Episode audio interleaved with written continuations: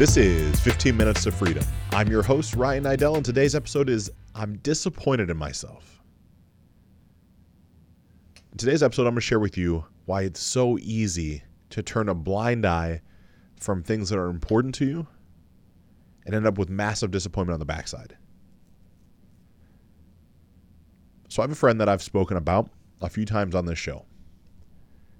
His name is Lerrod Smalls. L E R R O D S M A L L S. Lerrod's one of the gentlemen, one of the brothers that I met inside the Wake Up Warrior Brotherhood. Wake Up Warrior something that I've been a part of for quite some time, founded by a guy named Garrett J. White. If you're interested in what that is, head over to wakeupwarrior.com. I am not an affiliate, I don't get paid for that. Me going through their programs and methodology has completely changed who I am as a person. Got to pay credit where credit is due, and that's what the basis for this very conversation is. You see, Lerrod Smalls was one of the first men that I came across inside the Warrior group. Now, Lerrod, fortunately or unfortunately, as we refer to as Smalls, in the first event that I went to, which was a 300 person event, Lerrod stuck out a little bit. See, Smalls, as he's so eloquently referred to, is one of the only black guys in the room. He, a few other men, that's it. A room of 300 people, he is less than 10% of the room. Smalls is also boisterous, outgoing, caring, compassionate, humorous. He's gregarious. There's almost an infectious way that we are all drawn to Smalls. And so inside of this group, there is not really a black or white. We're all together as one, but nonetheless, a racial understanding exists. Although we are not the same, we are the same. And Smalls and I, for whatever reason, hit it off. Not so much so that we stay in touch necessarily, but enough that we remember each other. Work with me here. This be, this becomes relevant. Fast forward almost an entire next year. Many things have went on in both his and I's life. There's been changes, upheavals. There's been things that have moved. And I might be having part of this story wrong. Doesn't really much matter. Land in Southern California, landed the event. I'm at the airport. I'm flying from one city. Miles, my best friend at the time, is flying in from Columbus, Ohio. We're in the airport. I'm waiting for him to get there. And then I see Smalls and Kendrick, guys that I met at actually Business Summit, which was just a few months earlier. I see them. Hey guys, this is Miles. We we meet, we connect. We end up going to a, a local restaurant to grab a bite to eat right around the corner from the airport. We do that because we hit it off. We're sharing stories. I'm talking marketing. They're getting to know Miles, getting to know them better, right? We're seeing the trials and tribulations that we've all went through, and we're excited for what's to come over the next two and a half days in, in Laguna Beach. We go down to Laguna Beach. We spend that time together, and our bond grows deeper. Now we've exchanged numbers, Kendrick, Smalls, Miles, and I and there's a bond, a, an actual brotherhood that's now been created. I share this because over the next few months, Smalls and Miles, I we all stay in touch. If you're new to the show, you wouldn't know that Miles, my best friend at the time, passed away March 3rd of now last year.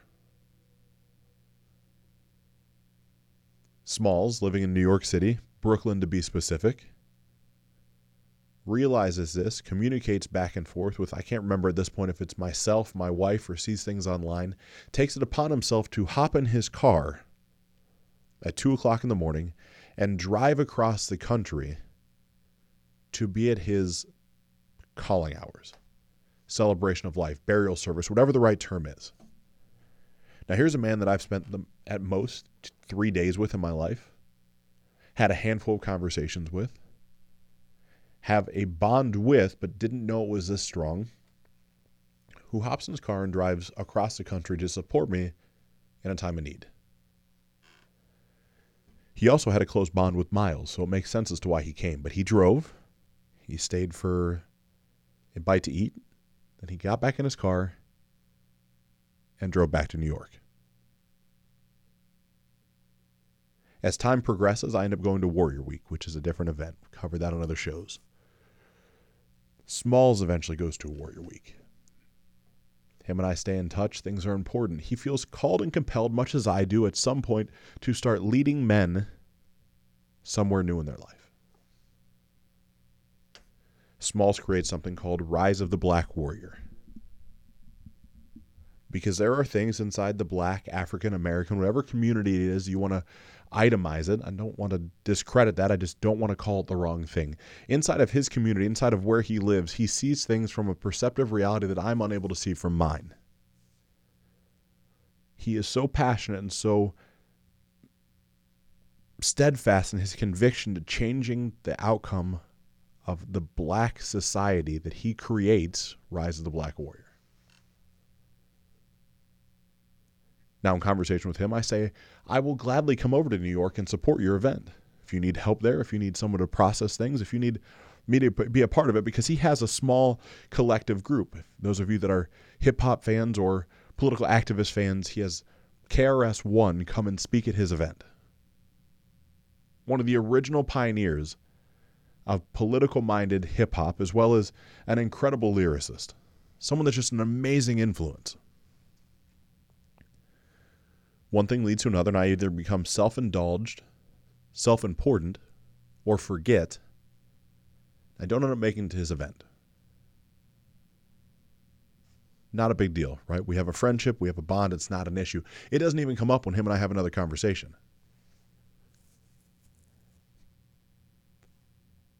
I communicate with Smalls that I'm going to yet another Warrior event at the end of this past year. Tell him he's more than welcome. If he can come out, he can stay with me in the room, no cost, no charge at all. I shared this part of the story because one thing leads to another. And again, I can't remember what it is, but I don't make it to the event. Combination of something that either went on with Lindsay and her health, Zeus, our pitbull, and his health, or some stuff that went on with Gianna. I remember it distinctly that there was a reason as to why I couldn't go, but I don't remember what the reason was. Smalls calls me as he's heading to the airport. He might even be at the airport, and I say, Man, I completely forgot. I am not able to come. It puts him in a scramble mode. But Smalls is a good guy. He doesn't care, right? He rolls with the punches, and the way that we worked as a group, he was brought in with open arms and he stayed with somebody else. There was no skin off his back, nor the man that he stayed with. Fast forward a little while longer, and those events happen in September, October, maybe November. Does not matter the timetable. What does matter is him and I don't have any conversations. We fall out of touch. I take on my 32, 33, 34, 35 clients. I grow the business. I sell a business. I focus on myself, my family. I become, again, incredibly self involved. And I have this man that supported me in my darkest hour that I have not reached out to. So he, being the man that he is, reaches out to me. Says, hey, we got to clear the air. Let's get on a conversation. You see, there's no way for him to know that if he's messaging me or calling me and he's being sent to voicemail, it's not out of disrespect. It's out of the fact of I have no time for myself. And the calls that I wish I could make, that I make excuses to why I can't, I physically don't know how to make because there's only so many hours in each day. And so yet two more weeks pass. And I'm back from an event in Dallas, Texas, and I see today that he called, and I had a free 30 minutes. And so I finally pick up the phone and call him. And as I've seen him post on social media, and I see the incredible success he's had inside of his Rise of the Black Warrior, as well as his new podcast that he just launched, as well as inside the Brazilian Jiu Jitsu arena, dojo, whatever you want to call it. I don't want to downgrade. I'm just want to make sure I'm paying homage to what's impressive. Here's this man that's lost 40 or 50 pounds, that's dominating in a sport in his early late 30s, early 40s, that has completely changed and transformed his life and is now calling me. And from his social media posts, I could feel that there was tension. I was feeling it because of my internal guidance system saying that something was wrong. But I admittedly had no recollection of what I had done wrong to make me feel that way. You see, I knew that he hadn't done anything to me because he'd only ever been supportive in my life. But on my side, I'm sitting there thinking, why do I feel this way? But yet, in having that feeling, I never reached out. I just sat with it. Right? Because so much of this life, the perceptive reality that you might have of me, that I might have this all figured out or know exactly what to do at every time, and that I have this magic force to always know the right answer, that's a lie. I don't. And if I've said it or I've left you with that impression, I apologize. Because I only know what I know from what I've been through and really what I fucked up. And this is one of those times where I'm disappointed myself for the way that I handled the situation up until today. Because in today's phone call, the first 10 minutes are this awkward back and forth of just general catch up. Because even as he's speaking to me, I have no idea what I've done wrong, but I know I did something wrong. I don't remember not going to his event. I don't remember not going to WarriorCon. I don't remember not calling him when he called me. I don't remember this because it wasn't important to me in the moment because I did not make it important. It is not his fault, it is mine. So he finally says, Man, we got to clear the air. I'm feeling some sort of way about this. And he lays out everything I just shared with you. And I said, Man, I think apologies are kind of bullshit. Because in the moment, I'm conscientious of everything that I'm doing. It's a choice that I make in the present moment to support or go against either my word or what you need. So for me to apologize for not going to an event that I said I would go to would be a little disingenuous. Because had it been that important to me, had my word to you been that important, I would have shown up. He shares with me, man, it's not it's not like that from his side. He enjoys hearing an apology based off the fact of knowing that there was something that someone could have done better. And so I share it openly. I never want to hurt someone's feelings. I never want to go back on my word. And I certainly, this man that I have met, that I have a bond with, that's doing incredible things, I want him to know that I'm in his corner, not only from my words, but from my actions. And so I share all this. And we laugh about it because I own it upright, outright, forthright. I say Smalls, I literally became self consumed, self involved, and did not give a fuck about you or your feelings, and I made my own decisions. And I apologize for the way that made you feel because I hold you in higher value than that, but my actions and my words did not align. And with one simple conversation, not that all is forgotten, but it is certainly forgiven.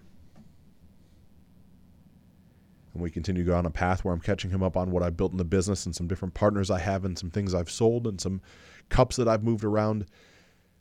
And we pour back into each other like we never skipped a beat.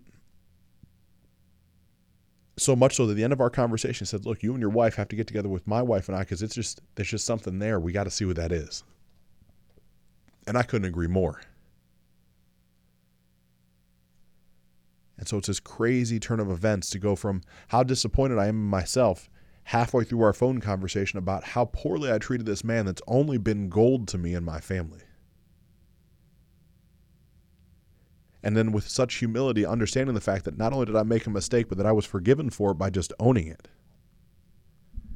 And then after owning it, it's like I never skipped a beat.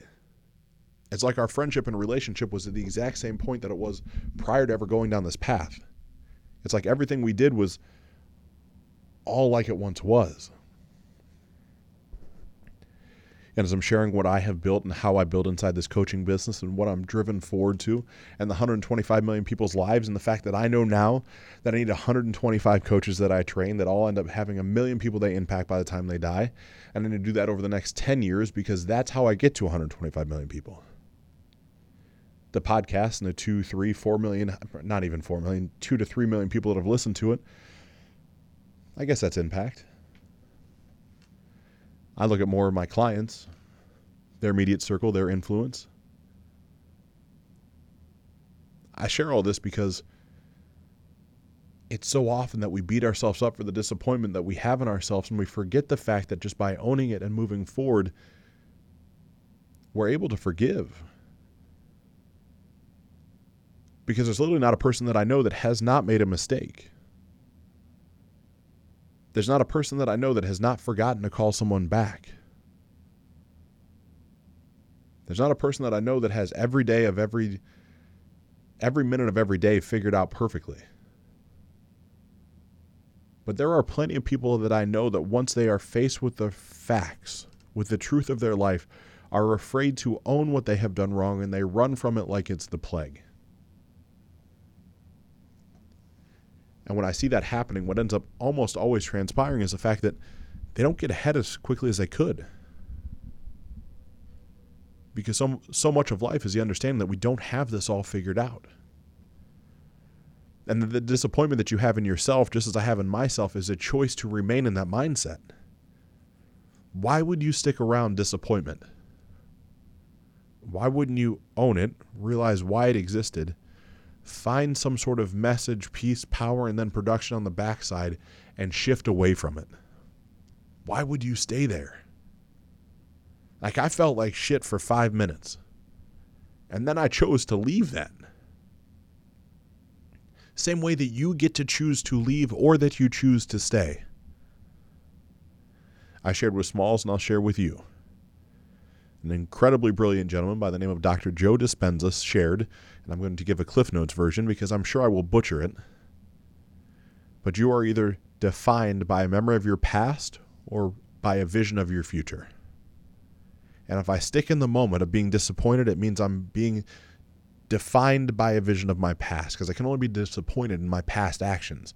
My future version of myself is going to achieve much greater things than how I've already acted. It's going to do that from a higher sense of awareness. It's going to do that because I care enough about it that as Smalls and I wrap up what turns into an hour and 10 minute phone call, we make commitments to check in with one another. I share with him my schedule and how that's going to look over the next 14 weeks of my life, with how the coaching clients are streaking out, and that it has to be before a certain time on Monday or after a certain time on Friday, or at some point as I'm driving home, because he and I have become so disconnected, he didn't realize that I worked out of an office that's 30 minutes away from the house. All this comes down to is communication and owning it. And the people that love you and support you are going to be okay with you owning your situation. And the ones that don't are the ones you need to escort out of your life, anyways. Because energetically, those people are keeping you stuck. So, where in your life right now are you disappointed in yourself and you're keeping yourself stuck? I'm going to guess certainly at this point, at the end of January, there's a good chance you're a little, dis- you're a little disappointed in your performance in the gym. Maybe you didn't go quite as many times as you wanted to. Maybe you slipped a little bit on the weekend and had some bad food. Maybe you haven't been as steadfast to your New Year's resolutions as you hoped, and you're beating yourself up for it. I beg you in this moment to drop that right where it sits, right where you hear this message, and shift away from that. Be defined by a vision of the future, not a memory of the past. Know what you're capable of going forward, not what you've already done up till now. Let's talk about relationships. I'm the king of this. If I had let my past indiscretions determine my future successes, I would be screwed. Maybe that's your story too. Maybe you've not treated your significant other with the respect that they deserve. Maybe you've been unfaithful in past relationships. Maybe you've dated multiple people at the same time. That does not have to define who you are. It just was a momentary glimpse of who you were. And what about business? Business could be the easiest one of all of them. Where are you disappointing yourself in business? Where are you just probably punching the clock, showing up, going through the motions, doing the bare minimum, getting expecting to get ahead, hoping to get ahead, but not knowing how to get ahead? Quit beating yourself up and focus on the future of what's possible. And when you can ingrain focusing in the future, mirrored with your purpose, mirrored with meaningful and impactful goals, I guarantee that every day after you get shit done.